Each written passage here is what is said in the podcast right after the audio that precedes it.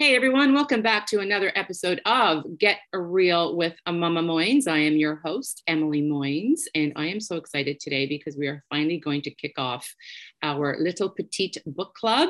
We're going to be discussing the book that I wrote over five years ago, Rising Up Take Charge, Break the Cycle, and Rebuild a Kick Ass Life. And we are going to kick it off today with three really special guests. I'm so excited to have all of them on the podcast today. I think that every single one of these ladies has such an incredible story that it's going to be so powerful. Uh, I can't wait to dive in. I want to introduce you to all three of them. Today we have Lexi, Katie, and Brittany. Hi, guys. Hello. Thanks for having us. Hi. Thanks for having us um how let's start with how do you how do the three of you know each other? I know that lexi reached out to me on mm-hmm. my instagram. She dm'd me. And the three of you were going to order the book and you're all friends so i want you to talk, talk to me about that. And then um, have a little your own little book club where we can come on and discuss it. But how do you how do the three of you all know one another um, I think it probably makes sense to start with me since I'm kind of the person that brought everyone together as friends, anyways. And you're Katie. So I, yeah, yes. I'm Katie. I should have said that. Hi, Katie. Hi. Hi, Emily. Hi. Um, so I've known Brittany since uh, first grade. Um, you know, our older sisters grew up as best friends. Mm-hmm. And so we've known each other for quite a long time. Um, we just happened to go to the same area for college, that type of stuff. Um, lived together for a while. Um, and then Lexi and I met on the first day of college. Um, and so we've known each other. I think we were just, we were talking recently, it's going to be our 10 year anniversary. so, wow. so, but um, I don't know if someone else wants to jump in on how like this all came about, but I figured it made sense for me to say like, hey, I'm the one who kind of brought us three together. And can yeah. you give um just give uh the listeners uh, your uh, how old are you all three of you? Um, I'm 28, or okay. I think we're all 28. Yeah, yeah we're all 28. Same age. Okay, because we have I have a lot of listeners in that age group. Uh, only because they yeah. followed my son and they found me and that's they stayed with me but that's why yeah so how did how did how did you all come okay yeah go ahead continue i don't want to interrupt this is your your platform. oh good what if you Lexi, you might be better at explaining, like, or I, I don't know. I, we decided to watch, or we, oh yeah, go ahead. uh, so we had started getting together to watch the Bachelor and Bachelorette weekly. Yep. And so that's how we started hanging out every single week. Like we've been friends, but then uh, we started hanging out more regularly around The Bachelor. Um, and after the last season of Michelle, we really loved Michelle. Uh, that was a really fun season for us to watch. Oh, uh, we are great. doing a bit of uh, Bachelor burnout. It seemed like there had been a marathon since yeah. January. Um, we're just back to back to back to back seasons. And we weren't particularly excited about Clayton being the Bachelor. So we took the opportunity to just take a break uh, from watching the show um, and decided, you know, what should we do instead? Um, and I had mentioned to them that I had DM'd you and how like responsive you are and you're happy to chat with folks, which I thought was really cool.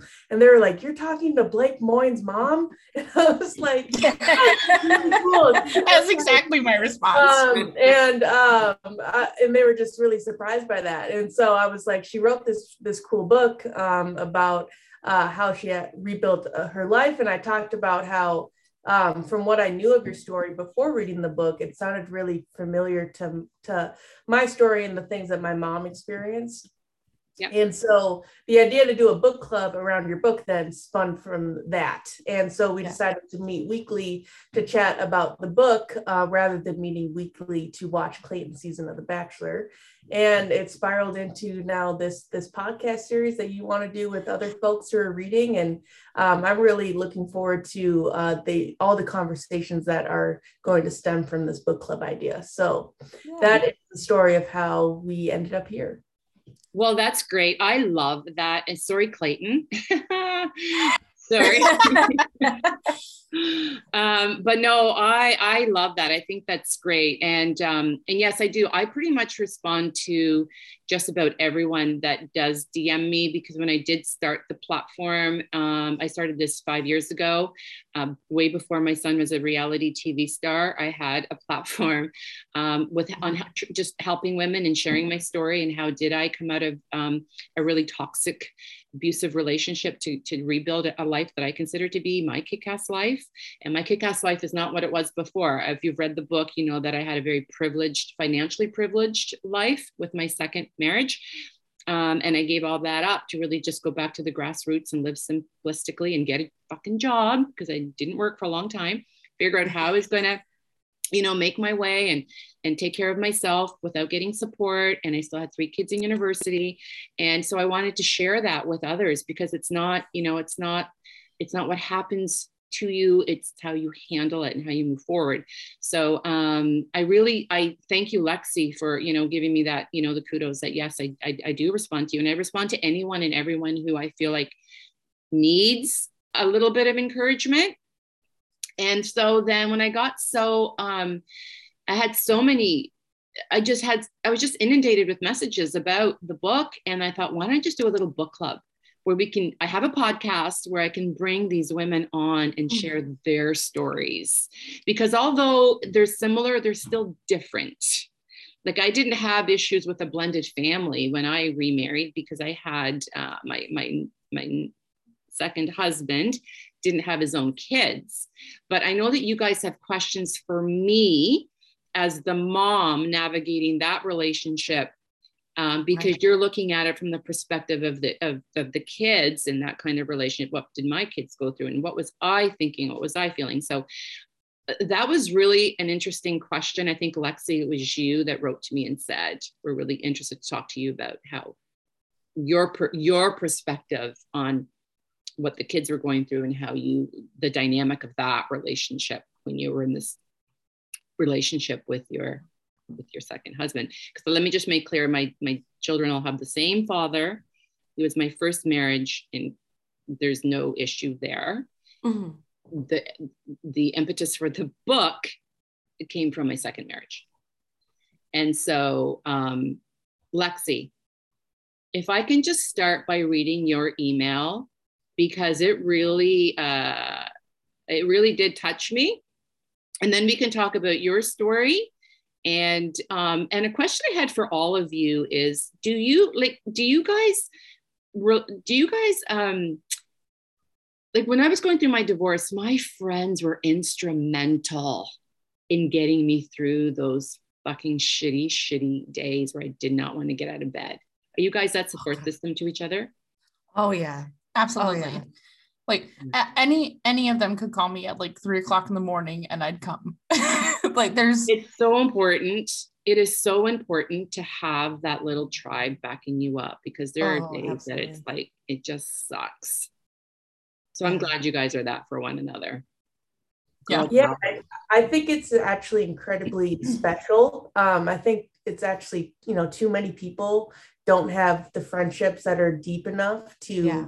to lean on them in that way. And so I, I just feel very lucky to have such close friendships where I can go to my friends with really, really deep, dark things that I've experienced, and they're able to be there for me.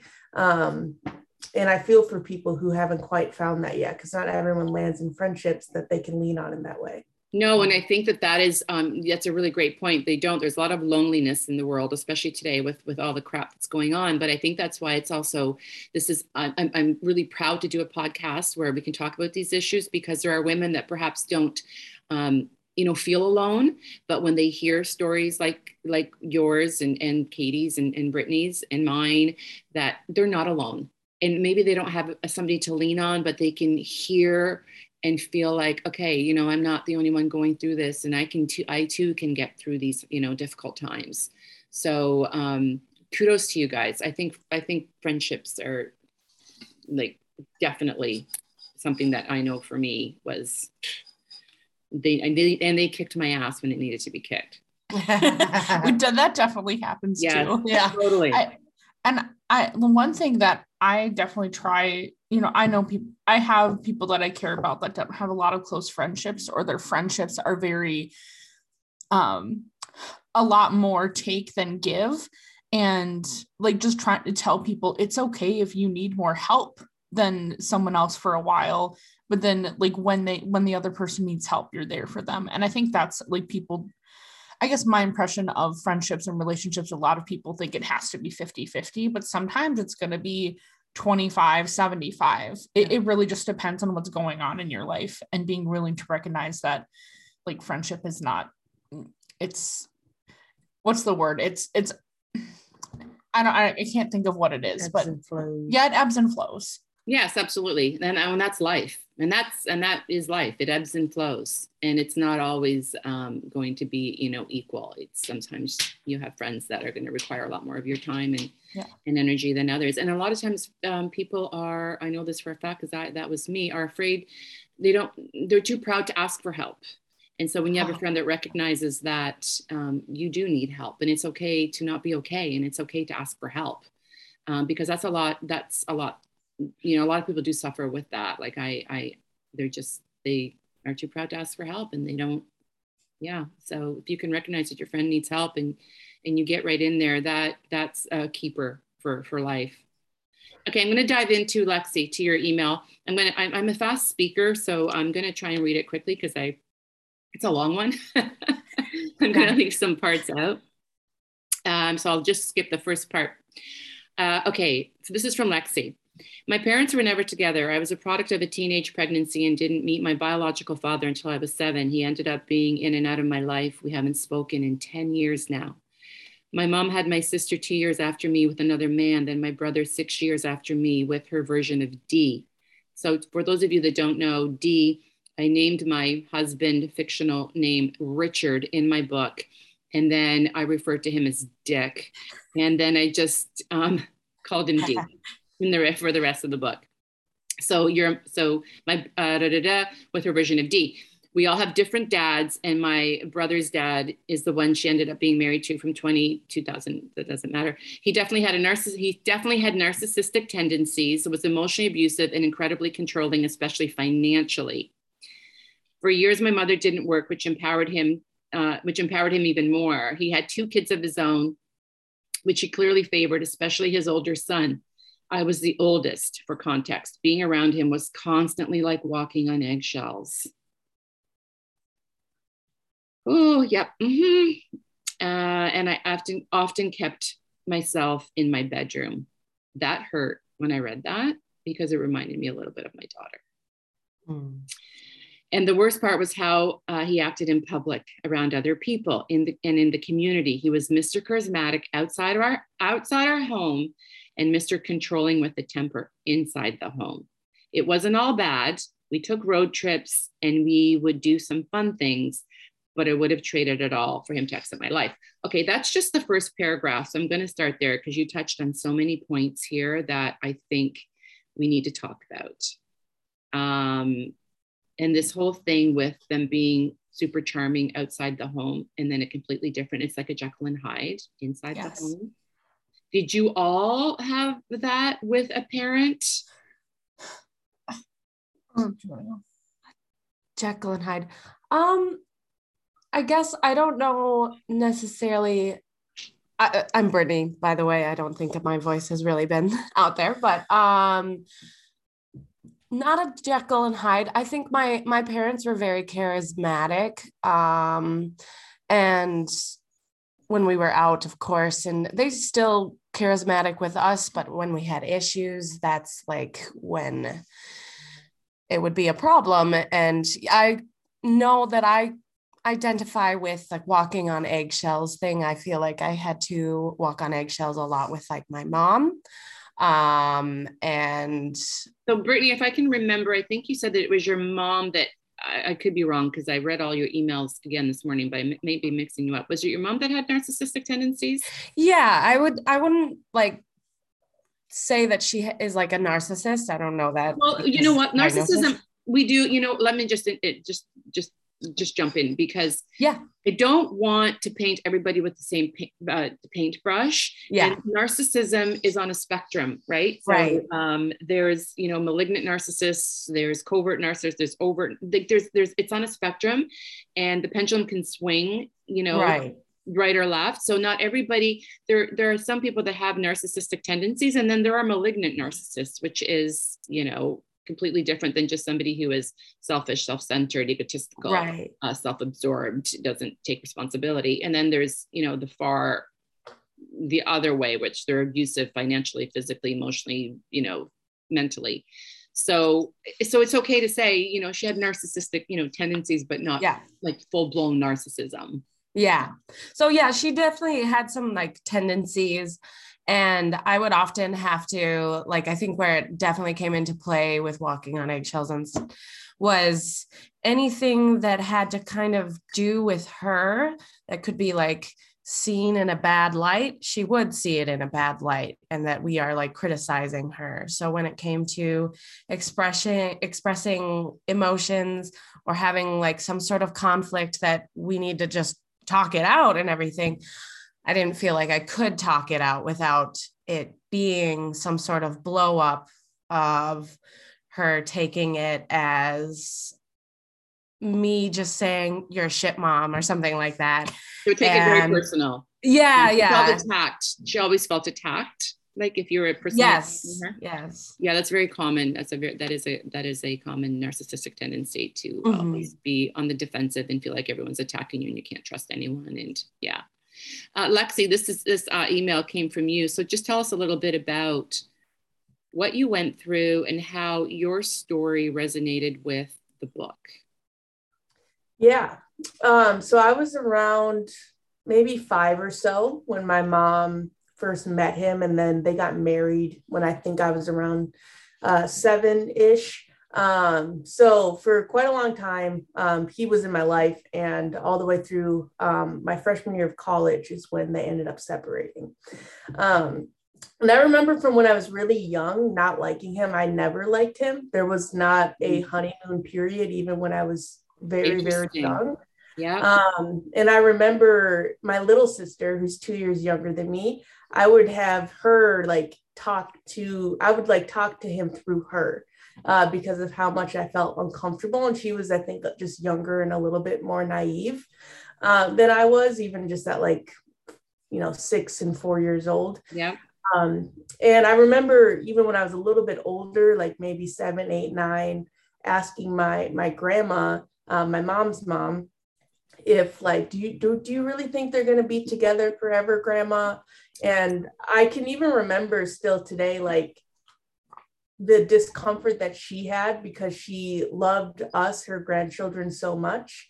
And she loved her daughter too, and, and didn't, you know, being an adult and having these, had these conversations with my grandma, she didn't like this man for her daughter either, but she was being put in such a tough spot where she couldn't be honest with an eight year old about how she really felt about uh, her, my stepdad. Right. Uh, and so that's something that I think is interesting that I'm sure others may relate to is just never having a good feeling about someone. Yes. Uh, yes. I, I, let me confirm that for you. Sure.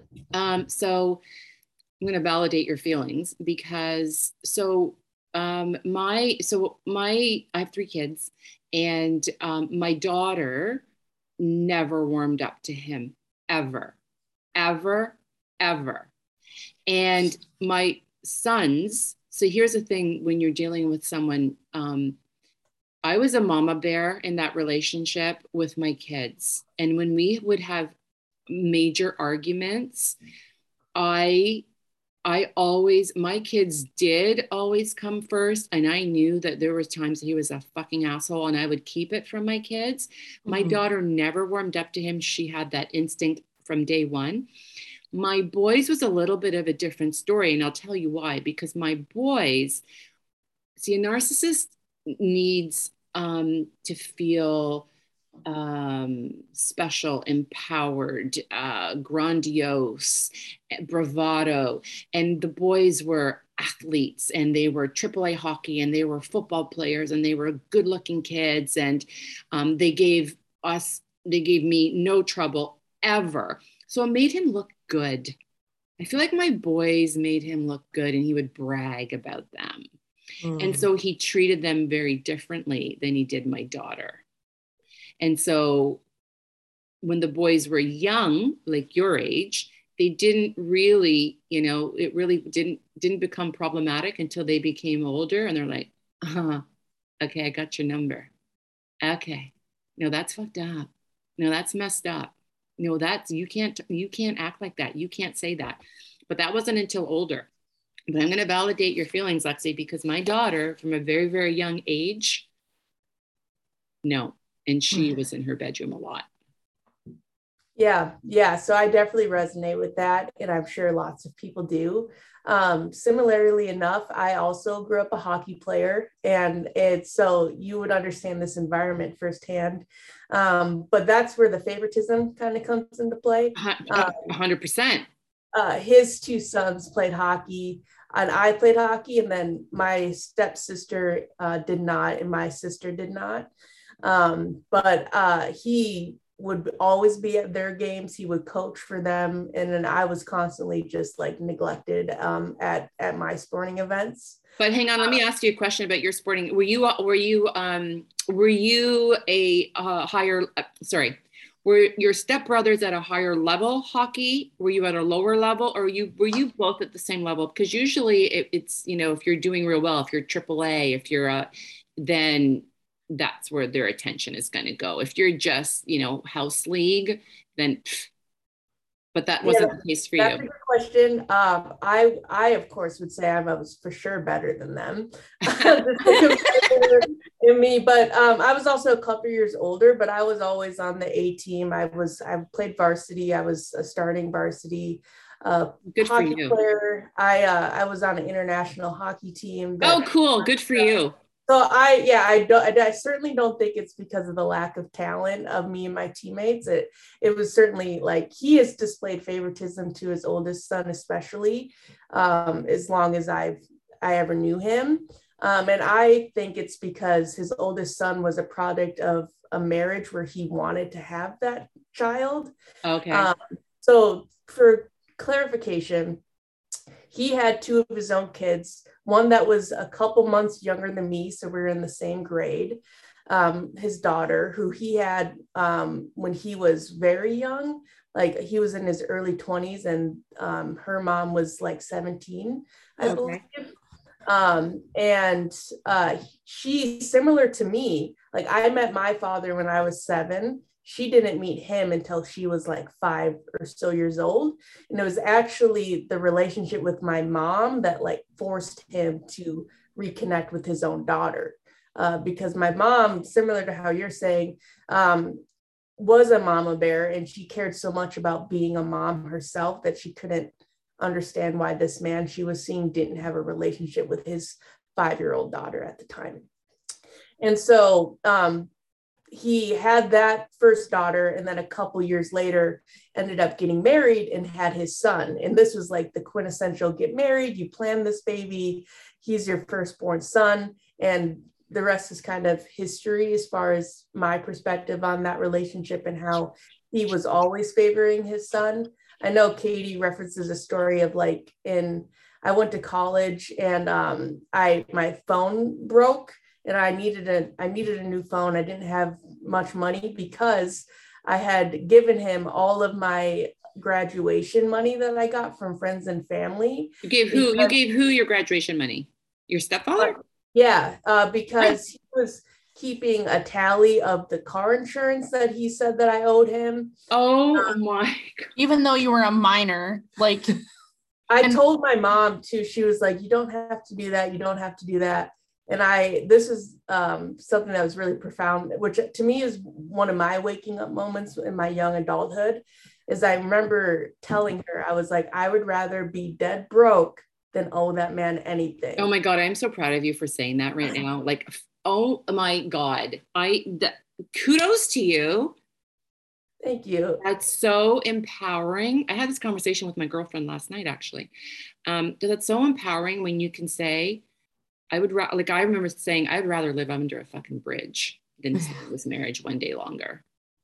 And when right. you, yeah. when you feel that, it's so empowering. So good for you. Okay, go ahead. You don't want no money, money. You can make your own way. Awesome. Right. And in college too, like with student loans uh, here in the US, we take out lots of student loans. Yeah. Um, I, I had room and board, so I, I had my meals and I had a place to live. And so I knew that as long as I had a place to live and I had access to food, that I didn't need need anything else. Um, so I went to college, um, ended up not having a phone for a while. My grandparents stepped in and they let uh, gave me a flip phone. I went to college with a flip phone. Um, and this was in 2012 for context is when yep. I started college. Well, and I, so I was actually, I, it's one of like, I feel like a core memory at this point. So Lex and I had obviously met when um, her mom and stepdad were still together. And I remember like sitting across from Lexi in her dorm room with like the, when she was just trying to say like, I need a phone and it, it was just kind of like ignored. And it's like, and we also went to school, but four or five hours away from home. So it's not like we had a lot of uh, ability to contact. I mean, I guess there's online, but it's just, it's a very core memory of like, fuck this guy. Like what the, in, I didn't, I had never even met him, but it didn't matter. Yeah. How long were they married, Lexi, your stepdad and your mom? I think I want to say around 10 years. I think they got married around 2002 and then ended up filing for divorce during my freshman year, which was 2012, 2013. Um, and did your, I don't know, I know that you didn't meet your biological father until you were seven. Did they have, did both men have similar personalities? No, I no, I don't think so. Um, I never really got to know my father that well. And so it's a little bit hard to say. Um, especially to, I was just trying to dig into sort of your mom and her mindset and what she I would say I would say my little sister's dad, the one that's two years younger than me, yeah, is similar. Um, okay. as far as like his way or the highway, um, just c- controlling. Um, is your mom still with him? No, she's not with anybody now. So she's okay. So she had so there was your your biological dad, your stepdad, and then your the third, your sister's dad. Yeah, the order would be my me first. I'm the oldest, yep. and then my sister's dad. Yeah, a couple years after I was born, and then she married my youngest brother's dad for ten years, and he's the one that um, was uh, abusive emotionally and and financially and um, so the way that it resonated with the book, and to circle back quickly to the favoritism um, for the cell phone story, uh, like his son had broken his phone multiple times throughout the years and was always had a new one ready for him like within the same week. And so that's just one example. I, I could share so many examples of the favoritism that that was so obvious to me growing up. Um, but uh, the way I resonated with the book and why I resonated with the book so much is I really did feel like it opened my eyes to my uh, mom's experience a little bit because you, I don't know if you're going to read this part of the email, but my mom has really struggled with substance abuse and also was later uh, diagnosed with major depression and anxiety disorder. And so um, when I was younger, it was undiagnosed. And so now in retrospect, I can see a lot of those patterns and how that affected me and how it affected her uh, ability to engage with, with him. Um, she was in her room a lot, and I would ask my mom for permission to, to do things, whether it's go to a movie with friends or you know go out to eat with my hockey teammates etc and she always made me ask him and i there's so many instances where i was like you're my mom like why do i have to ask him? And it's just it's so the aspect of control and he he was just needed control over every little aspect. And even when it came to like if I had to get somewhere on time, I had to lie to him and tell him I had to be there like an hour earlier than I actually had to be there because I was running on his time. And so if he, if I had to get somewhere at six and I told him I had to be there at six, I would always be late. So I would always have to lie about what time I had to be places. Um, I ended up having to do a lot of manipulation myself just because of the way he was manipulative um, which would cause a lot of conflict as well. Um, I'm actually I'm actually surprised to hear that. Not surprised because I know a lot of women fall into um, fall into that where they are completely manipulated and controlled. That she would have uh, have you ask him um, because like when I when I said I was a mama bear, I I took full like don't fucking parent my kids. Don't hit my kids. Don't yell at my kids. You can do that to me, but fuck you when it comes to my kids. And so he it, it really it really bothers me. It, it's hard to hear. It's hard to hear that your mom or and a lot of moms out there um, put their kids in that position. Um because I, I think was it who was who which one of you was telling me that your mom made you decide or made it was that Catherine? Katie? Yeah, that was me. Yeah, Katie. Yeah. Yeah that made you um like you're not fighting hard enough you're not like you wanted you to lie to authorities that you wanted to live with her and so we're sort of pinning you yeah yeah that i remember there was one time and i mean there were a lot of dynamics that breaks that my heart so yeah. much i'm that reading that was so hard for me as a mom to put a child in that position is like oh God, we, God, parents can screw up our kids so badly. Anyway, yeah. it happens so often oh. too. Like, and it, it, not, I don't want to sideline too much from Lexi, but there were just, I mean, well like one time she said well you can easily walk down to the county and tell them. And like at that time i was very um manipulated but like the stories she told but even in my mind it, i was just like i don't want my i love my dad. Like that that feels like it's going too far and i think i was maybe fifth grade at that point. So it, i mean it, that type of stuff had just happened for years and years and years. Yeah. Yeah and yeah sorry go ahead brittany. I like I just always hate seeing that like when it seems like the kids after a divorce turn into kind of weapons for the the yeah. parents to get back at each other in some instances. It's just so damaging yes it happens yeah. it happens often. It more so and this is why i also wrote the book because i get a lot of moms asking me a lot of i say moms because my followers are like 95% women. So I talk to moms a lot. Um, and they, you know, I get comments like, you, your kids seem so grounded. You seem like you're so close with your kids, and your kids seem like so, um, like they must have been awfully resilient. But what I can tell you unequivocally, 100%, that I think why I have been successful with my kids is that, like, for example, their first, the, their, the divorce from my first husband, I made a decision, we both did, that we would live around the corner from each other. Mm.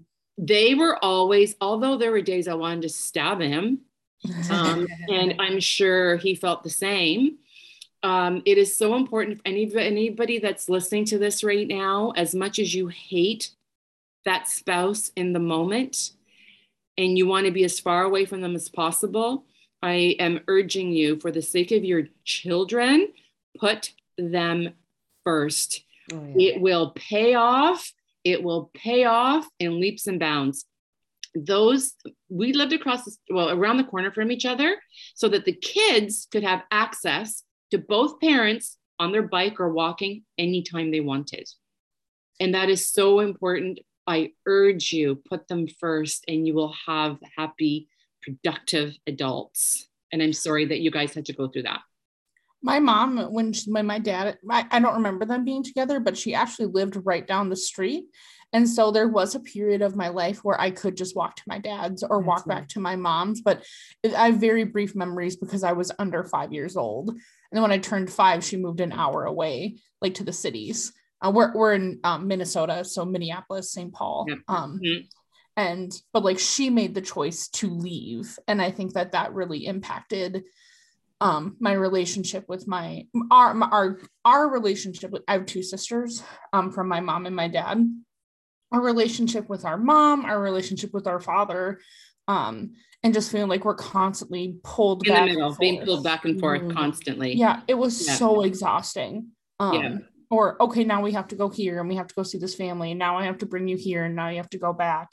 Um, and just like we when i reflect back on it, it was very chaotic and stressful for not only myself but my two sisters oh yeah I, I, yes absolutely i can imagine i mean yes um, uh, sorry, Lexi, we cut you off. I just oh, wanted yeah. to finish your story um, with your um, with your mom and her uh, how you, you now have a better understanding because you do realize that she was suffering from um, anxiety and um, and that she was diagnosed. What was she diagnosed with? Did you actually have a diagnosis for her?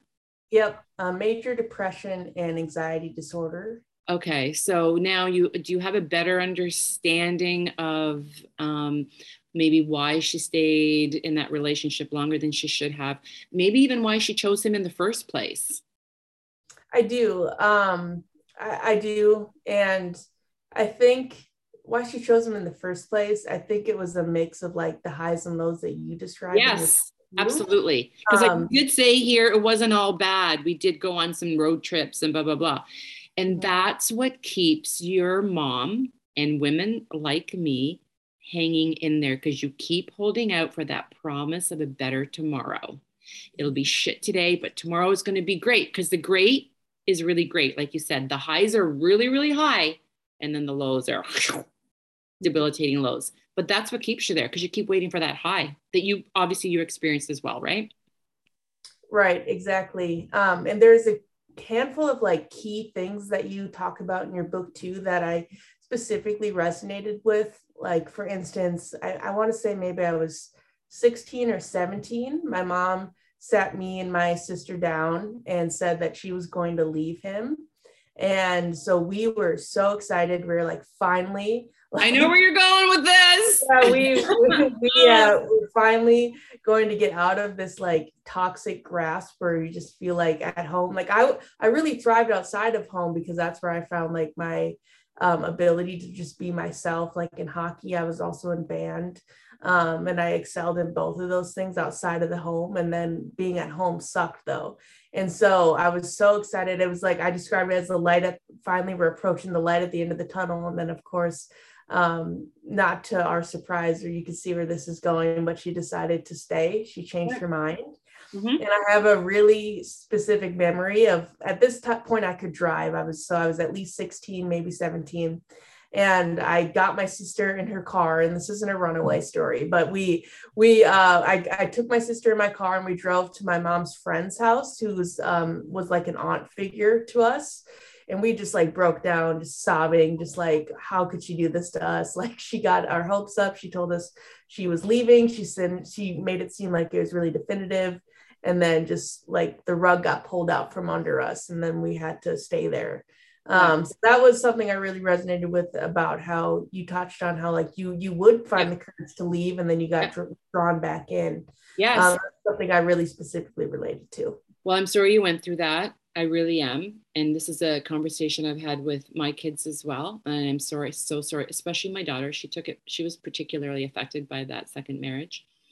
Um, uh, it is heartbreaking because you did say to me, I want, you sort of wanted to know from a mother's perspective. Mm-hmm. So when I was in that relationship, I did hide a lot from them. And I was, I was arrested twice and put in jail twice over my kids uh, for were you guys following the Gabby Petito case? Do you know anything about the Gabby Petito? Yeah, yeah. Okay, so I was particularly triggered by that case because um, of the uh, arrest that was aired on TV, where the police officers um, uh, pulled her, pulled them over, and they ended up um, uh, labeling her the abuser and mm. the victim. Mm-hmm. Uh, and I was watching that and having have been, you know, in a situation where I was arrested and um, for domestic violence, knowing full well that I was the uh, victim, not the abuser, really triggered me so badly.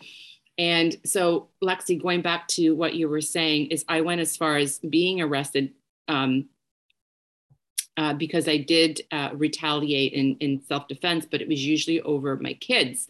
Like the reason why I finally left was because of my daughter, if you read in the book. Um, and I'm sorry that you had to go through that.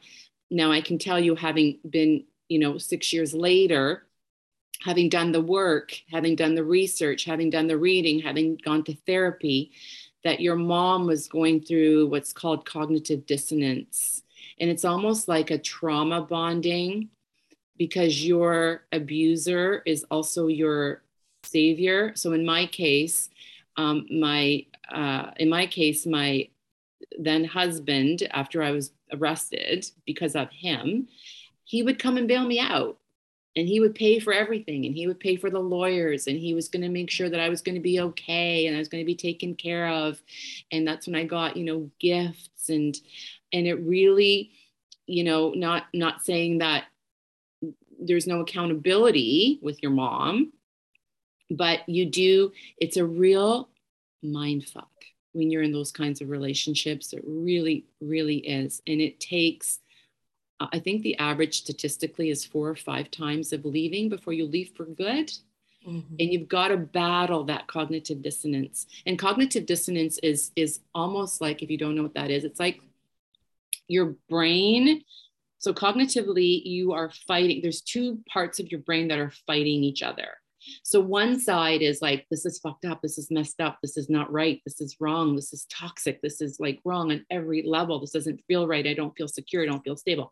And then the other side of your brain is going, okay, but you know every relationship has its ups and downs and you got to take the good with the bad and you can't just bail uh, you know so quickly and the good times are so so good and then when you're in that a situation where you have left or you are fighting, your brain literally will bring to the forefront. It's called like romanticizing that relationship. All you can think about, and your mom probably went through this, is the good times that you had. And all this shit, gone, gone. And all you can think about is, for me, it was financial financial stability was great um, there were so many like you like you said your road trips and your trips those were fantastic. So I, you know, maybe the sex was great i don't know but that's what you can think about that's all that you think about. You romanticize that relationship and they're so good at hoovering you back in because if mm-hmm. she was truly in the cycle of abuse that's why in my book i say break the cycle and rebuild a kick-ass life. There's a cycle. And i don't know you know all the specifics of your her particular relationship. But generally what happens is the relationship um, takes off really really fast. So they meet and relatively quickly they're living together. They've really fast tracked their relationship. It's love bombing. They love bomb you. They idealize you. Everything you're a great mom. You're a great cook. You're great at your job blah blah blah. And then that slowly goes to devaluing you and then there's a discard either you leave or you have a big fight or they threaten to leave. And then and then they hoover you. And then the love bombing starts again and the idealizing devaluing discarding hoover. And the hoovering stage is what gets you every single time. They're so good at manipulating and making you believe um, in your vision of, of what you can have that you keep coming back. And that is one big regret that I've apologized to my kids for mm-hmm. because I left four times and went back. So I feel for you when you say that you were devastated and drove to your friend, mom's friend's house and like she pulled the rug from out from under us. I validate that. I hear that. Yeah, and and another really specific thing that was similar was my mom also wasn't working and um my stepdad wasn't wasn't didn't doesn't sound like he was as wealthy but we lived in a nice middle class life um, where like i said we got to go on road trips and, and do cool things. Um, but i was always so uncomfortable on those trips. Like i would i would always rather just not be around him. Um, and I often did when I got older, I would exclude myself from things. Like they would go take the boat out on the river for a day, and I would just be like, no, thank you, I'm not going to come. Yeah. Um, and so I, excluded myself from a lot of that stuff. And then uh, leading up to college, um, yeah, when I paid him that money, um, yeah. that was like the that was like my final like like i don't need you anymore i'm 18 and i'm going to college the thing that was really hard though was leaving my little sister uh, who's two years younger than me um, because we lean so heavily on each other as like the two of us he was our stepdad that we didn't like. Um, we're very uncomfortable around him. And I knew me leaving was like, I felt like I was leaving her behind to fend for herself, especially because my mom, especially now in retrospect, didn't have the tools to fend for herself and for my myself and my sister. Um, she was too depressed and dealing with substance issues too. And before then, actually, we went after the first initial I'm leaving uh, we did family therapy and i still have such a grudge. Katie knows this story. I still have such a grudge about the family therapist. Um, and i from now what i know about therapy i was so young then i didn't understand therapy. But from what i know now i don't see how this could have been her approach. But the therapist was very keen on keeping the family together. Okay let me let me sorry uh, hold your thought. Hold your thought. This is a real bone of contention with me not every therapist is a good fit for your particular circumstance. Mm-hmm. And I can tell you that not every therapist understands and has the wherewithal to know how to deal with a particular, um, especially narcissism in its true form. Like if you truly have narcissistic personality disorder, you need a therapist that understands the dynamic of what happens in that kind of relationship. And a lot of them don't get it. And a lot of them don't know. And I think that they do such a disservice to families when they try and keep these families together when they truly are so toxic. And if they're dealing with a narcissist, if your stepdad went into the therapy set, uh, session, they're master manipulators. They can manipulate the shit out of that um, therapist unless that therapist knows exactly what she's dealing with and can read the signs, the signals, the traits. So continue on with your therapy. Sorry, go ahead. no, I'm glad you interjected with that. That's all very true. Um, and so, yeah, we did family therapy, and, and there's a couple sessions where it was larger groups. So it was my, me, my sister, um, my step siblings and then our shared younger brother and then stepdad and my mom and then also smaller groups. So there's times where it was just me my sister and the therapist. Um, and my mom was present with that with us three. There's a couple times where we had to be in the room with uh, the stepdad which was never there was never because of that there wasn't really i never felt safe to express my true feelings. No of course not. Um, but the moments that it was when he was not there, um, I, I would try to tell the therapist, and I was like 16, 17, so I wasn't super young, but I was still still naive to therapy and, and what really that meant for me.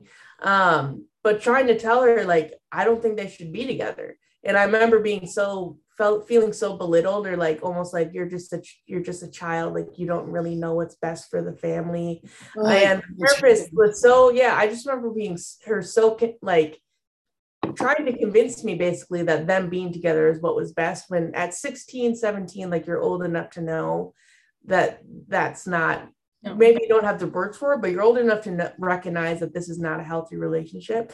And so i can only imagine what kind of manipulative tactics he was uh, using in his conversations with yes i was going to ask you now do you know so for the therapist sort of to conclude that i'm assuming that that therapist um, had heard perhaps a different version uh, from even from your mom, because if she was in that cognitive state, she could very well have said, you know, it's not all that bad and blah, blah, blah, or whatever.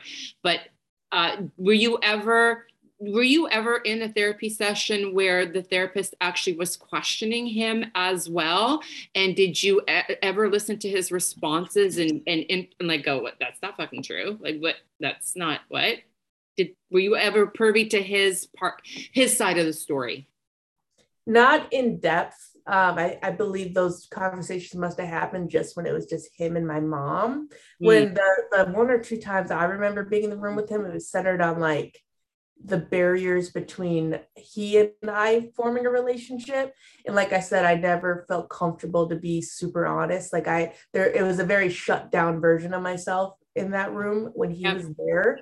And so, yeah, there's really no scenario where I think therapist was able to see the real picture. And if anything, was very manipulated by how he was uh, you know portraying the story of what was going on and that's very and, common go ahead yeah and i are so i think i told you uh, might have said this earlier but like so i'm a master's level social worker um i've done therapy worked with kids mm-hmm. um and it's not what i do anymore but when i hear like again when i hear stuff like that and again eh, one i think people need to remember that social work it has systemic buildings of like white supremacy and all these different um all these different systemic barriers that influence like how people do their work. Um and well, one of the, we could do a whole podcast just on that. Yeah. Right. Yeah, yeah right. Um and like our role is especially in family therapy or couples therapy is to be neutral and yes. to and i mean obviously you call things that. out when when something's like really wrong like hey this is you know that's not appropriate.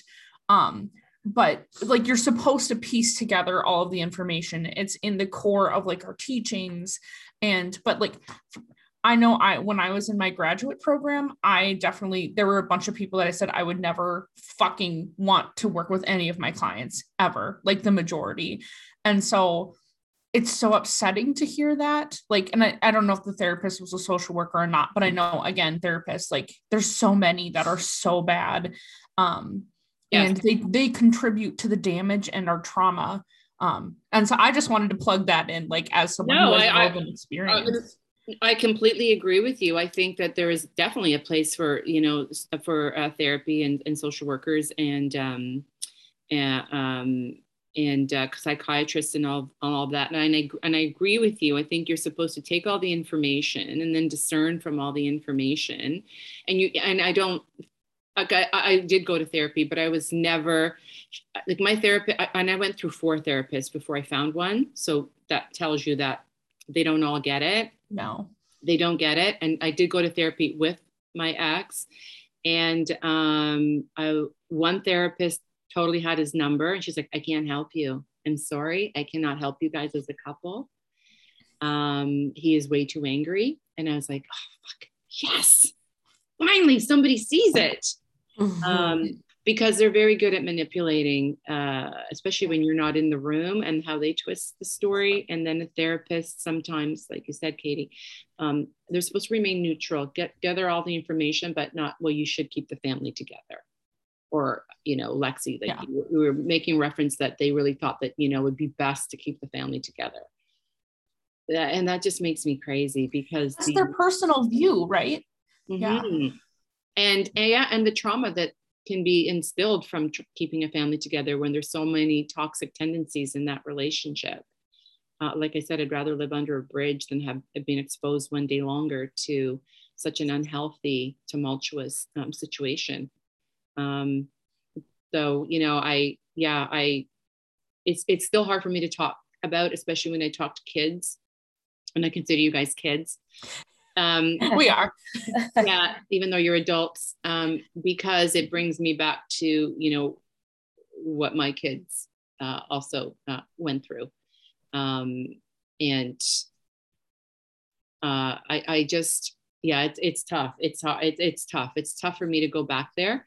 And then I have to keep thinking about, okay, um, but you came to your senses, you broke the cycle, and that's what they see now um, the strength um, that you had to get away, to move on, and to rebuild a better life. Mm-hmm. So, for all of you, um, after having having gone through that, do you feel like that you are in a place of strength and feel empowered, and that you won't repeat a cycle? Because um, I always say that you always have the second chance to create the family that you always wanted. And so if you didn't get the first time around, you have that chance now to to create the family that you wanted. So do you feel like do you guys feel like you're in a good position to do that or do you still feel triggered? How do you feel having been in what I would consider not healthy uh, family relationships? For me, um, I was, it has, I I'm very aware of how my mom's toxic toxic and abusive relationship has affected me longer term into adulthood. Uh, for instance, financially, um, I've always been very determined to be financially free. Love that. Love that. Everybody listen. Myself. Sorry, anyone that's listening, women, especially women, make sure that you are able to financially support yourself. Never be in a position where you are stuck. Because if you're stuck, you are going to stay there much fucking longer than you have to. Carry on, Lexi. Yeah. So, because of my mom's finances, especially post the divorce, she left my freshman year of college. She up and moved in the middle of the day while he was at work. My wow. uncle, I was in college, but my uncle and my grandparents um, all came in the middle of the day with um, moving truck and just um, pulled half of the stuff out of the house. Had like something happened? What what led to that? Had something happened? Like what what led to that going down like that? Where she had to move in the middle of the day. She was afraid that she would just get sucked back in if she tried to sit down and yes. talk to him yes. In like the traditional movie esque way, be like, I want to get a divorce from you. She felt like he he she he's just too manipulative and that he she would get sucked in. And so they made it like an exit plan to get her out during the middle of the day while he was at work. Um, and I was at college, but I came home for the uh, winter break shortly after that to a completely different life, a, a townhouse, and I had to share a bedroom with my mom. Um, and my grandparents financially supported her for quite a while and then she continued to have issues with substance abuse which could be a whole different podcast mm-hmm. um, but um, i never wanted my mom really struggled with money after she left she hadn't worked and then on top of her issues with mental health uh, she had a really hard time keeping jobs and, and be just being able to get out of bed every day and get herself to work regularly. And just seeing the, the really negative consequences of not having your own financial backing. I have been ex- extremely career oriented throughout my my 20s. I'm 28. Um, I've really focused on my career and building myself um, to have a successful financial life so that I never have to worry about that in Good the ways that I saw my mom. Um, otherwise, yeah, I I have a very uh, low tolerance for mistreatment of any kind, whether it's romantic or friendship, um, or just a coworker or anything. Um, I certainly don't want to put myself in a position to be manipulated. I hate being manipulated because of what I, I witnessed growing up. Um, and I'm also, I, I, I believe a lot of my straightforwardness comes from living in such a manipulative household. Um, my friends know me as very blunt, which sometimes can backfire, but I would always rather be very, very honest with people than beat around the bush, which goes against the Minnesota niceness that exists here in our state. But I think that's why we got along so well too, because we were pretty. Yeah. um, but yeah, I um, I also think though it is attributed to me being hyper independent. Um, I live alone. I haven't been in any serious relationships, and I think that there's a fear that exists there because of what I saw growing up. And I also know I you said it on a podcast, Emily, that something like unless you're like I'm living a really good life on my own. Oh, I, I know. I, I listen. Yeah. I, let me finish your sentence for you. Yes. Okay. Because this is how I still live today, having been divorced now for six years and not having not entered into another romantic relationship. unless your unless your presence in my life feels better than my solitude, don't bring it. I'm not interested. Mm-hmm. so, and I still live by that rule today because mm-hmm. my life is good and I finally feel whole on on my own. And so unless you come into my life and you can add to it, my solitude feels pretty goddamn good. So don't be don't be coming in and destroying that. And I and Lexi, I think that's where you're at. Yeah. If yes. Yeah. 100%. I really resonated with with that extremely. Um, I worked really hard. I have a, a good paying job. I bought my first house. Good I feel for like you. Really, thank you. I feel like I really am putting things in place to structure my own life. And like you said like unless someone's going to come in and really add to that in a very positive way i'm not interested in it. And so i'm very i'm very conscious of how my mom's relationships um have affected me and in like being very intentional and not letting that happen to me and I, I, feel Brittany and Katie would feel similarly, but of course, wanted to hear from you too as well. Yeah, I do want to hear from Katie and, uh, and Brittany because I can tell you that although your your stories are similar but not, um, one positive thing that comes out of I have a thro- frog, frog in my throat.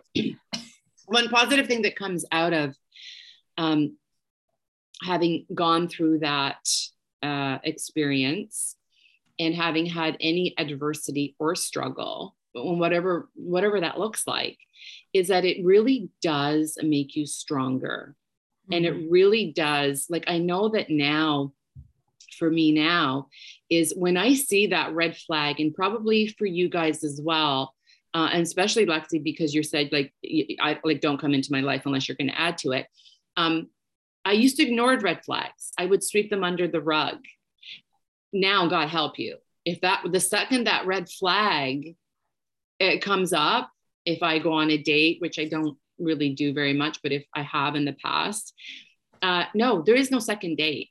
There's no there's no nothing. It's done. It's over. So it does put you in a position of being a lot smarter. And when somebody shows you who they are that first time you're going to believe them that first time. You don't need two three four five six seven eight nine times of complete bullshit right. Uh, to go through before you get it. So look at it that way, you guys, all three of you, having gone through struggle and adversity has put you in a position, I think, where you um, are definitely, you definitely grow from that and become a lot more cognizant of what you, how you want your life to look.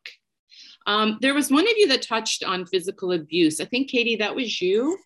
Um, yeah. So um, I think that was more around my, it, you know, we always minimize our own stuff too. And I think like that's something that I've grappled with.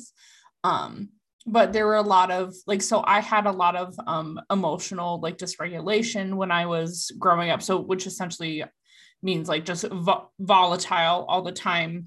Um, something happened that maybe to someone else would be very like very reasonable like oh this sucks like i would just explode which now i know from um going to therapy like that i was diagnosed with depression um when i was 17 and that really made and once i got on medication and i know medication's not for everyone but yeah it really like it was like this weight came off my shoulders and i felt rational in my head um so anyways that's context for why.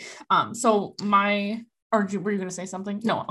Um, so I would have like these outbursts, like and like just screaming, crying, throwing fits um, over something small. Um, and so my grandparents, um, emigrated from the Netherlands in the 60s. And so they're at an age where they both grew up in the middle of World War II, didn't have a lot, like, I think they had t- over 10 siblings each. Um, very, like, you know, growing up in a war zone. Um, like, so they were right on the border of Germany and the Netherlands. So it was ended up like, you know, the, the Nazis kind of came over, took over all their space, mm-hmm. um, their food, um, so they my grandparents had very little um, tolerance. Yes, very little tolerance. Mm-hmm. Um, and so it resulted in some instances of like what what 100% was physical abuse mm-hmm. um but as an adult i also recognize that like they were responding to their trauma like Absolutely. it was probably very triggering for them um yes. again not an excuse no um, totally but but it gives me more con because like my family despite all the chaos in it like for me and my parents i was always loved like that was a big mm-hmm. reason of why my parents fought was because my mom wanted us to live with her and my dad wanted us with him and they had 50 50 custody yeah. but like my dad's parents very much were involved because um like helping my dad raise us and so i was always loved but i think that that like they still had unhealthy ways of responding to like this kid freaking out over um well i think yeah no I, I i get you. And you know what? I mean being older and, and in my mid 50s um uh so my parents the Portuguese immigrated from Portugal, uh, have a very different had a very different uh, upbringing, and um, and you know, like I talk about in my book, especially about with my father, mm-hmm. um, you know, he is. It took me a long, long, long, long time to come to the realization that he is a product of his environment and he doesn't have like your grandparents right they're a product yeah. of their environment so he my my father doesn't didn't have the wherewithal to be nurturing and loving and you know because he he he never had that and he came from a home where he had an alcoholic abusive father and so mm-hmm. it you know it manifests it, itself in him not knowing no, and I don't want to excuse that behavior. Like, I, I, don't want to excuse it, but I have a better understanding today of how and why it happened because they really are working from um, the mindset of, you know, of where where they where they came from, and they're yeah. they're pulling from their experiences. And I think that that too, like, it speaks to generational trauma um, sure. and how that really impacts, like my dad i mentioned this too he kind of um, at times was emotionally unavailable or just was not really in tune with so i have two sisters so three girls we were all teenagers at the same time um, all pretty close in age and he just didn't respond to things like in ways that made me feel validated and it was almost like he didn't know how um, yeah. but that like to me too well he that for him came down from his parents and right. so there's all of these things but I view it as like my personal like responsibility to okay, I'm aware of these things. So if I ever have children like no matter what like i need to make sure i apologize to them and again i don't have kids so but that's like one thing that i feel like i've never gotten from my parents is an apology when i bring up yeah. like legitimate concerns yes but don't you feel like that's almost a blessing now because you are now cognizant of the fact that that is what you want going forward and that's what you want your family to look like and that's how the interaction and the exchange you want to have with your right. children yes. that's almost like a blessing because yeah. you're breaking the cycle essentially. Yes. Yeah. If I like, I think at some point I kind of like realized because, you know, you want to have like a really good sort of relationship with your parents. Um, and I honestly, like with my background, I always feel like my parents know me, but they don't know me very well emotionally. Mm-hmm. Like my mom saw me more as like an extension of herself. And then, you know, I couldn't really speak to her that well about my emotions without it turning into, well, like more about her than it was about me. And um, my dad, so I've been I've been through two divorces. So I have a dad and a stepdad. Yep. Um, my close, dad, you're close to your stepdad right? Yes, yes, I am very close to my stepdad. My my real dad, um, I don't feel like I know him really well at all. he has a hard time just like really showing us who he is, and he has a history of mental health, um, major depression as well and kind of goes in on and off like medication throughout his life and um just yeah does doesn't know how to connect with us emotionally. Um and my stepdad i feel like he has been really the stable person in my life has been um he would come fucking running if anything ever if i ever needed anything. Um and but, why do you, why do you think that that that your that your stepdad and your biological mom why did that end? Because he seemed like he was a real stable force in your life. Right. um i think that they just kind of i think honestly that they had things within their own life that they had to deal with. Mm-hmm. you know they had some personal work that they had to do and honestly this is probably a reason a lot of people get yeah. divorced is that they don't do it.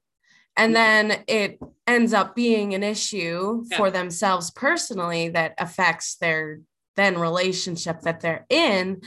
And um who knows they maybe like don't think it's their their own issues that are getting in the way they think it's the that the partner is the issue and it's everything easy to blame. Right. Right. so i think that they just never really Work- worked on put it. that personal yeah like work into their own things and then um then that created problems with them and then you know they're not working on those as well but um you know my stepdad isn't perfect either um and i think that there was a lot of financial issues that got in the way that then just kind of made emotional problems worse worse Yes. but Financial Um, stress is, financial stress is is Yeah.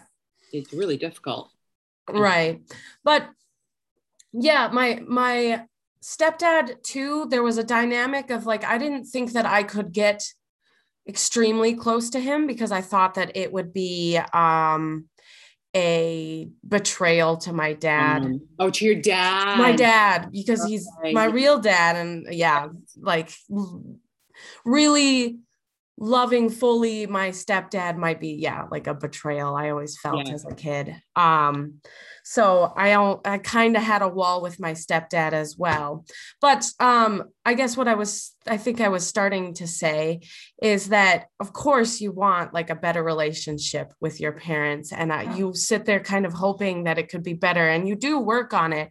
But you know it just it might not be like um, especially if they don't do the personal work on their own issues like you might never get there. But yeah just then instead of sitting and hoping that your relationship is better like working on yourself to Yes. be that better parent Yes, for when you are the parent that's you know that's what i really want to focus on now instead Yes. of you know Good for you. I'm glad you said that because it is a hard pill to swallow sometimes when you come to the realization that you're not going to have the relationship with your parents that you wish you could have. Mhm. And that's just sorry guys, like that's that's that's fucking that's life. Yeah right? That's life. Yeah. Um and so you might not. And I know that with I struggle with the relationship with my dad. We're not particularly close. And I've come to the realization that it's we're never going to be close. Mhm. but I have um, just accepted the fact that he is who he is, and he was the type of person that he was um, growing up and with my mom because of his upbringing and his conditioning, and that the extent of my obligation. Uh, the extent of my obligation to my dad or a- any family member for that matter is to be polite in their presence. If there is no relationship, the extent of my obligation is to be polite.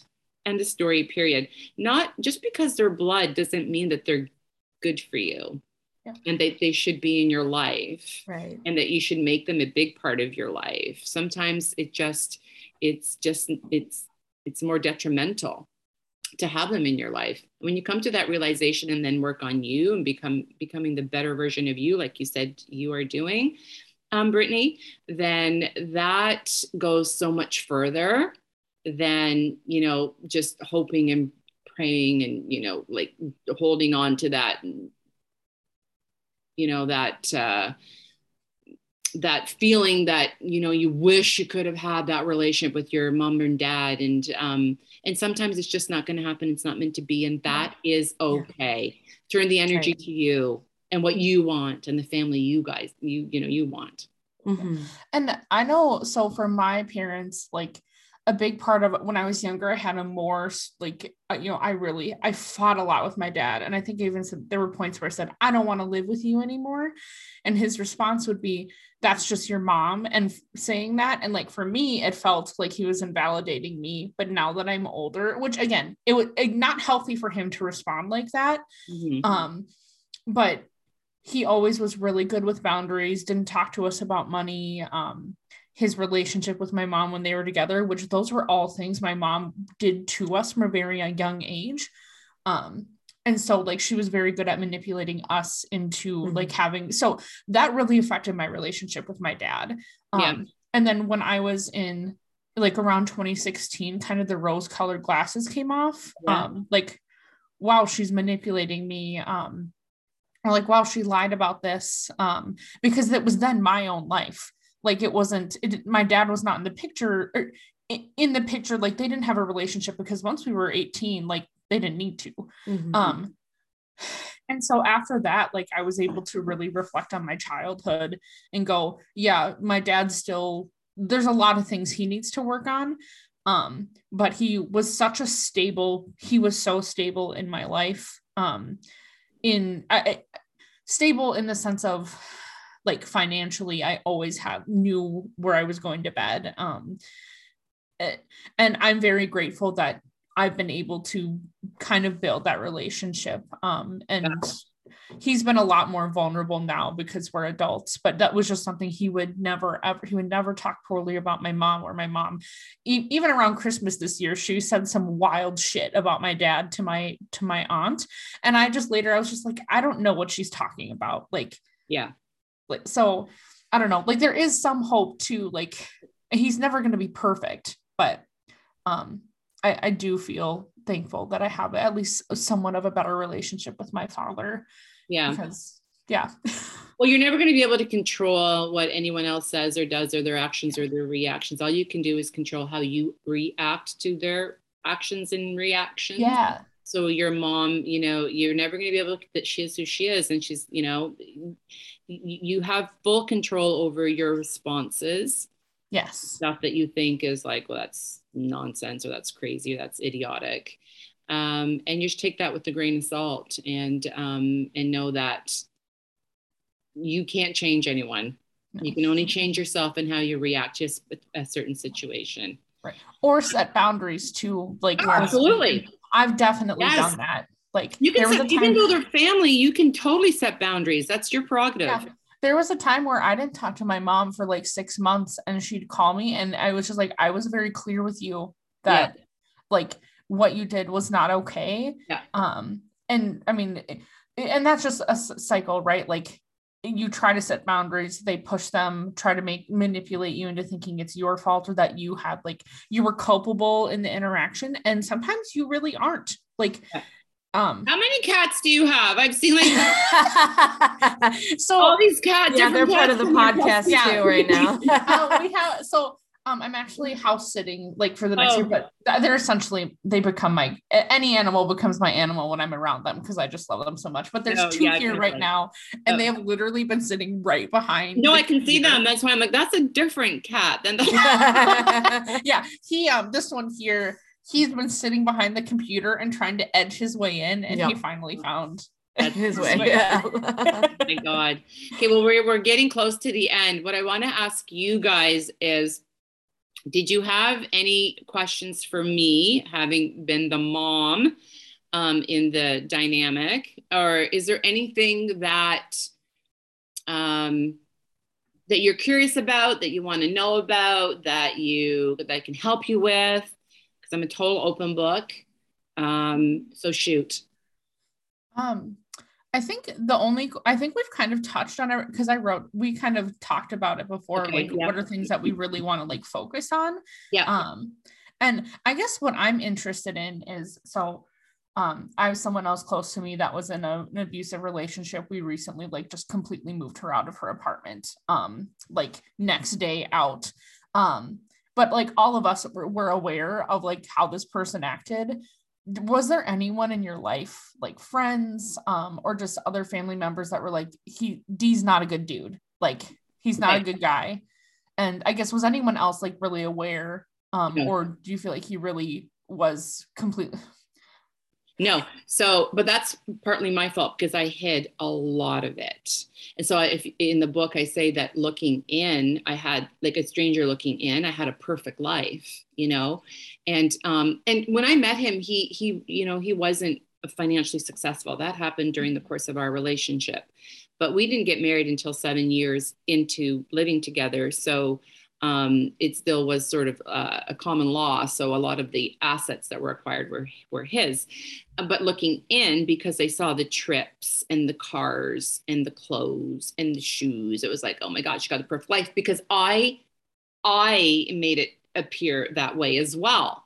So I didn't really um, let anyone in because when you do that, and you are honest with what really how you're really feeling and what's really going on and the and the accusations and the being called names and it, then you have to do something about it yeah. right? Then you're forced to act on it because then your friends or your family are going to say it's fucked up. Like what are you doing? Yeah. like you need to get out. And until you're ready to deal with that you don't want because your dirty little secret now is out it's not perfect. I, I am driving a luxury car and wearing designer clothes, but I don't feel like this is a stable, secure, loving, nurturing relationship. I don't feel loved. But you also have the cognitive dissonance that has set in. And so you're really you're really screwed up because the good is really really good and then the bad is really really bad so i did hide a lot of it um, from uh, my family and my friends mm. um, until I, and I, I would make up. So I left four times, but I would always make up a story and how it was also my fault you know like yeah he pushed me down the stairs but but i deserved it. He never pushed me downstairs but that's sort of what I, right, you know, yeah. uh, but i deserved it. I shouldn't have said this or i shouldn't have said that. So i would or always, that you're essentially equally cult, like responsible for the interaction even though yeah because i would go back. And why do i go back? I've got to have a good story as yeah. to why i would always keep going back. Or then i'm just as much of a flake as he is. Mm-hmm. so i would always make it um uh, make up excuses. I'd always make up excuses. I was the queen of excuses and sweeping shit under the rug. Did anyone tell you after the fact, like when you finally broke up, they were like, uh, so so yeah. no one ever said like, oh, thank God, or did they? No, no. What I did hear is, you know, uh, there was that one time that we were having dinner, and you know, he called you a fucking bitch. And I was like, whoa, like that's what? Like if he does that here, then what's happening behind closed doors? But nobody really, um, it wouldn't have mattered. It wouldn't have mattered if my friends yeah. came to me because I was not ready yet mm-hmm. to make the ultimate decision to go. Right.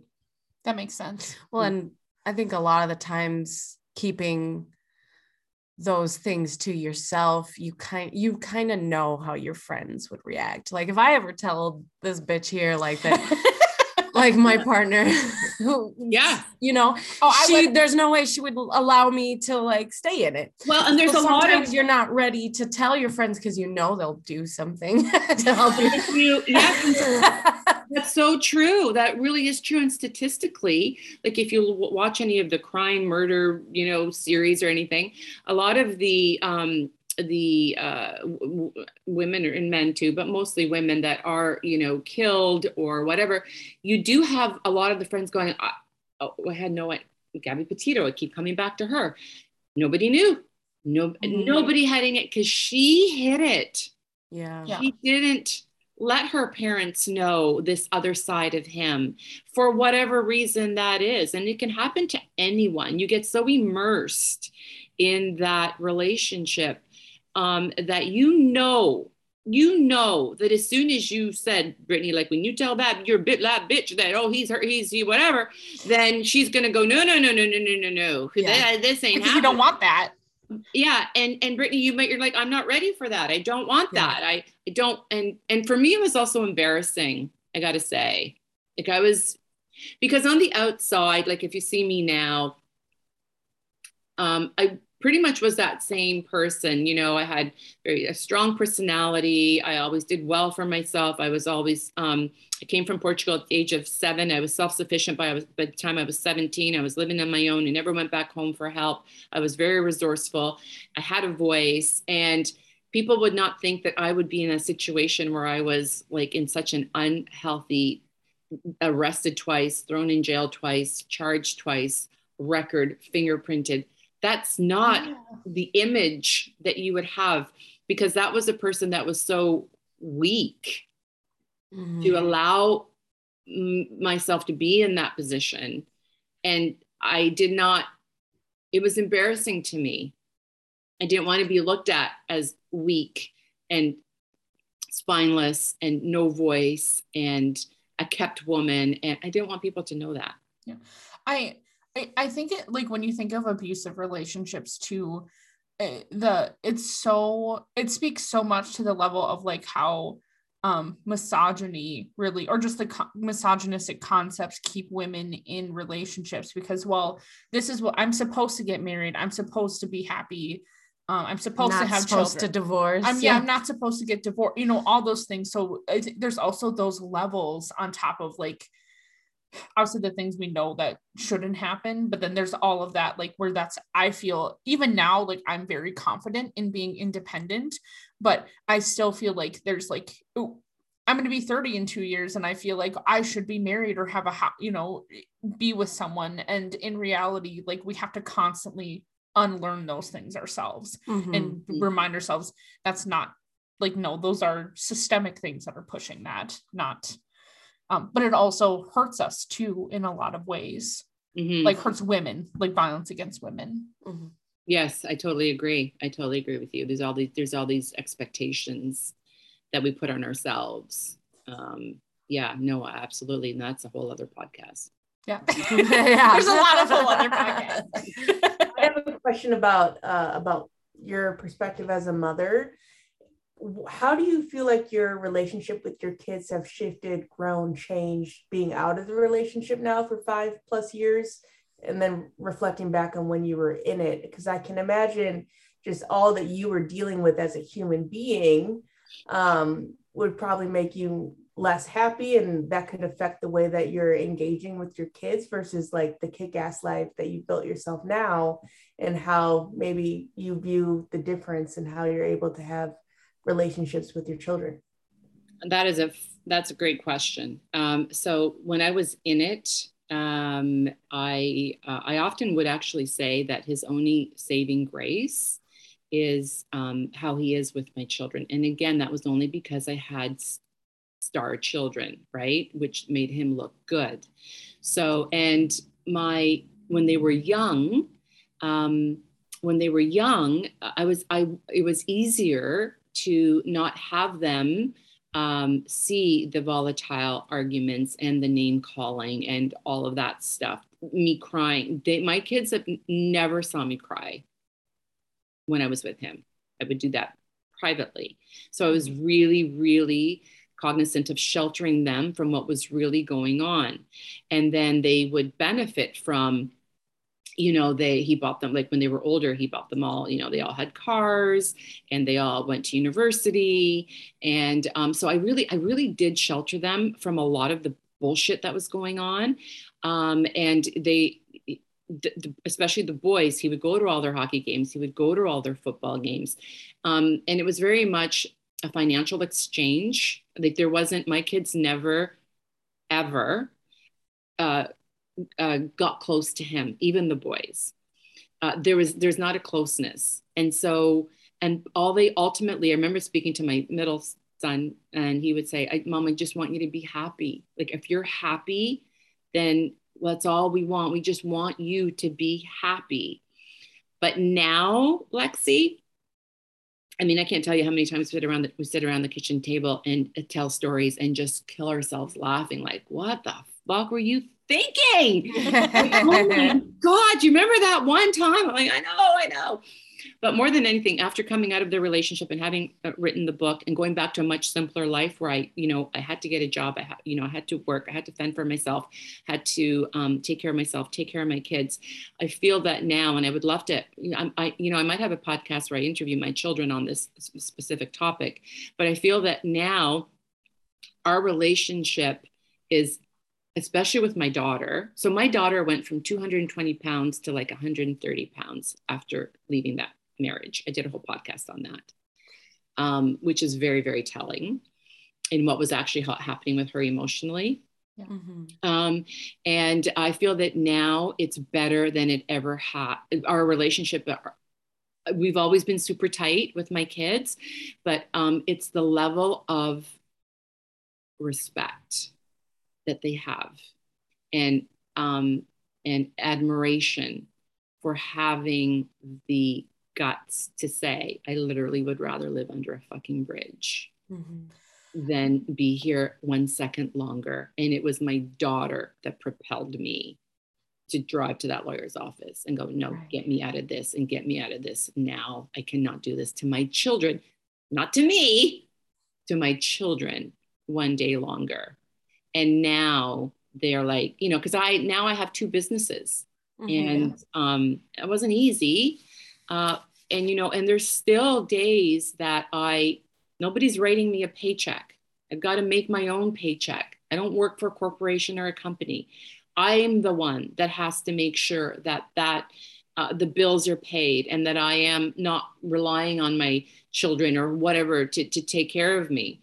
So there's a certain level of, of respect um, for that that I know that they've, you know, have said, like, mom, good for you. Because let me tell you something, girls, sometimes it's much easier to stay than to go. Mm. It's much easier to not have to go through all the change. And the devil that you know is better than the devil that you don't, or whatever that expression is. And that's why a lot of people do stay. It is easier to stay, mm-hmm. believe it or not, with all the bullshit that happens and the mental, emotional, psychological, physical, financial abuse. Sometimes it's easier in their mind to stay there than to have to now literally pick up, fend for yourself, and create a new normal. Mm-hmm. So I think my kids and I are better than we ever have been. And and I feel like finally I've set a good example for what they should strive for. That's great. I think that's why like watching you on or what you know what on the bachelor too like i think why so many people resonated like because you're i don't know like i viewed it as like a healthy or it seemed like a you know a healthy relationship that you had um with like i mean yeah and that's just something that i think is not commonly seen mm-hmm. no matter what yeah yeah no i'm super tight with all my kids they are my life and um um and i regret having um, subjected them, especially my daughter. She's the youngest, so she was there the longest. Um, yeah. um, having subjected them um, to uh, that tumultuous, toxic relationship, but it has also opened up their eyes um, to the adversity that can come in in life. How, like before meeting him, I was I was I worked for L'Oreal. I went to Paris to my national sales meetings. I was doing really well for myself um, without mm. him. And so it's interesting for them to see how how did you go from that to that to being in a jail cell and peeing in a steel toilet with a camera on you. Like that can happen to someone who was working for L'Oreal and had was very successful. Um, so it's you know you can't judge a book by its cover, and it can it, your conditioning plays a big role in what you tolerate and what you allow. In my mm-hmm. conditioning Absolutely. is I came from a broken, not a broken home, my parents are still together, but I came from a Portuguese upbringing where my dad is the head of the household. There is chauvinism. He, you know, he he he wasn't, he is, was an alcoholic. I saw the way he treated my mother. And believe it or not, that's all being ingrained into yes. your brain without you even something, knowing. Something that we've talked about and I've talked about with other friends is is how like the trauma and the experiences that we've had make us who we are, which sounds like a cliche, but as much bullshit that I've been through, Brittany, Katie have been through, like I would not trade it for a yes. perfect life. Um, the lessons that I've learned, the the strength and resiliency that has that have been instilled in me through all the experiences I wouldn't trade it for a mansion in a perfect life. Um, and I think that's like important to recognize um, and reckon with, because um, of course there's dark moments where you're like, I like as a kid, there's a lot of things I went through that I didn't deserve to go through. And no, but you um, know what, Lexi, you, you're absolutely right but and again that's life right? But if you yeah. can come out of that with the attitude that you now have that is where growth comes from. Growth mm-hmm. comes from struggle. Growth comes from adversity. And then you're also better equipped to deal with what's going because this isn't the end of shit sorry to tell you that you guys are going to in, encounter in your life. But when you go into life having been there with this new attitude now of um, you're glad that it happened and it's made you who you are you're going to be much better equipped to deal with the crap that is going to be coming down the pipeline than someone who's had a really fucking cushy upbringing no financial stress everything's been taken care of they've been coddled all their lives there's never mm-hmm. been and then shit hits the fan how do you think they're going to um, you know weather that storm so good for you for saying and acknowledging uh, I'm okay with, you know, uh, I'm almost grateful for what I've come through. And and you know what? If I may just turn the limelight back to me now, because I like doing that. Um, Same. um, you know, I wouldn't be doing this, what I'm doing today, right now, and helping women and having a podcast and talking and having these difficult, difficult conversations had I not gone through what I went through all of my life, not just that marriage, but my upbringing and what I saw. And um, I just wouldn't, I, I wouldn't have the same perspective. And I feel like it's almost my calling. And that's why I went through it. Yeah, exactly. Yeah. Does anybody else have anything to say? Because I think this was so good. Yeah, this so was a really good conversation. Good. Yeah. Such a great it's just, Yeah, it's fun after reading like the whole book to finally just chat about it and like because I don't know, you can obviously you can read a book, but um I don't know, it's just so different to get to talk to the person who wrote it and yeah, know even more kind of context. Mm-hmm. Yeah. Do you guys follow me? I know Lexi does. I do, yeah. Yeah. Yeah, okay. So I'm going to be doing, um, I don't know when we're going to put this out. Uh, I'd like to get a few recordings under my belt and then start uh, putting them out there uh, on the podcast.